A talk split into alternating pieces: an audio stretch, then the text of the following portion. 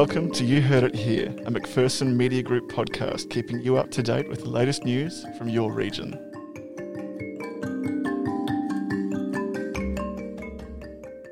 I'm Michael. And I'm Jamie Salter. Here's what's making news today, August 31st. A man who verbally abused and threatened to sue a Salvation Army Shepparton employee and customer after he was asked to wear a mask has been reported to police. The man who filmed the entire incident entered Shepparton's Salvation Army store on St George's Road with a stack of documents on Wednesday, August 26, about midday. The employee asked the man to wear a face mask, and the man raised his voice, handed the employee a document, and told her the store did not have a biosecurity order and was breaking the law. The man continued by verbally abusing the employee and a customer who came to her defense while denouncing the effectiveness of the masks. He then left. A man was assaulted by three males at a Shepparton East business on Thursday afternoon. Investigators have been told the incident occurred at a business on the corner of Old Dookie Road and Central Avenue at around 1:30 p.m. A Shepparton police spokesperson said three males allegedly refused to leave the business after a dispute. The exact circumstances surrounding the incident are unknown. However, Shepparton Crime Investigation Unit detectives are continuing their investigation. After almost 30 years on the job and about 270 kilometres a day of travel, Lockington mail woman Lynn Cunnington is calling it a day. For 14 years, Lynn and her husband Phil ran the Lockington post office, which created a whole other side to their job in the mail business. But she is passing the baton to her daughter Nicole to deliver to the Rochester, Bamawm, and Lockington areas.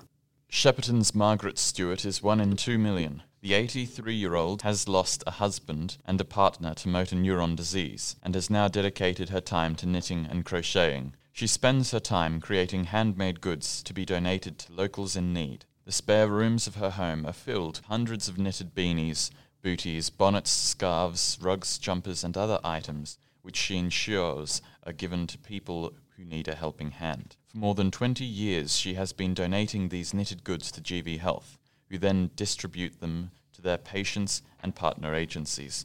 This year alone, Margaret has handmade more than 740 individual items which have been donated to the hospital. The plan to easing COVID 19 restrictions in Victoria will be revealed on Sunday by Premier Daniel Andrews. At Monday's daily briefing, Mr. Andrews said it was too early to present a roadmap forward as the state recorded 73 new cases. Uh, next Sunday, the 6th of September, we will uh, announce the roadmap to ease the restrictions that we've all been living under. Uh, it is too early today uh, to, uh, to settle that roadmap uh, and to lock that in, as it were. Another week's data is critically important to make sure that the strategy continues to work and for us to have a better sense of how long it's going to take to drive these numbers down to very, very low numbers so that they can be contained and controlled without the, re- without the need to put restrictions back on over not just weeks and months but over a longer period.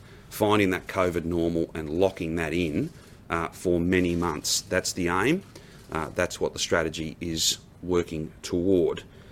Uh, there will be a number of key principles that underpin uh, this opening up uh, roadmap. Uh, firstly, we have to ensure that physical distancing, including uh, following density requirements, making sure staff work from home wherever possible, limiting the total number of staff and customers in any enclosed area, and stopping carpooling. That has to be a feature of opening up and getting people back to work wearing a face covering uh, at all times in the workplace uh, and ensuring that uh, PPE is used, particularly in those higher risk industries.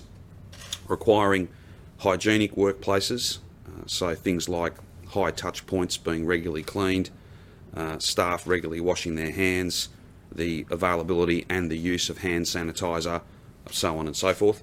Uh, and finally, continuing uh, to act quickly if a staff member becomes unwell and having a policy that can be fairly described as strict uh, when it comes to keeping staff at home if they're unwell uh, and making sure that they're not at work uh, between when they have a test because they've got the onset of symptoms and when that test result comes back.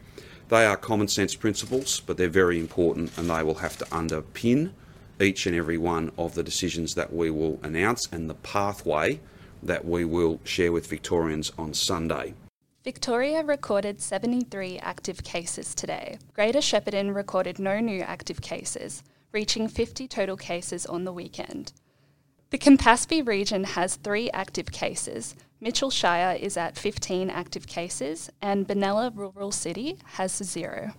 And finally, in the lead up to Father's Day this Sunday, the Riverine Herald and Shepparton News are running a Best Dad Joke competition. If you're in Echuca and District, you have the chance to score a $100 voucher to Ag Parts Echuca or Switched On Electronics. Meanwhile, if you're in Shepparton, your best joke will score you a Milwaukee M12 radio valued at $129 thanks to Ultimate Fasteners Shepparton. To enter, visit the Riverine Herald or Shepparton News Facebook pages. That's what made news today. We'll see you tomorrow.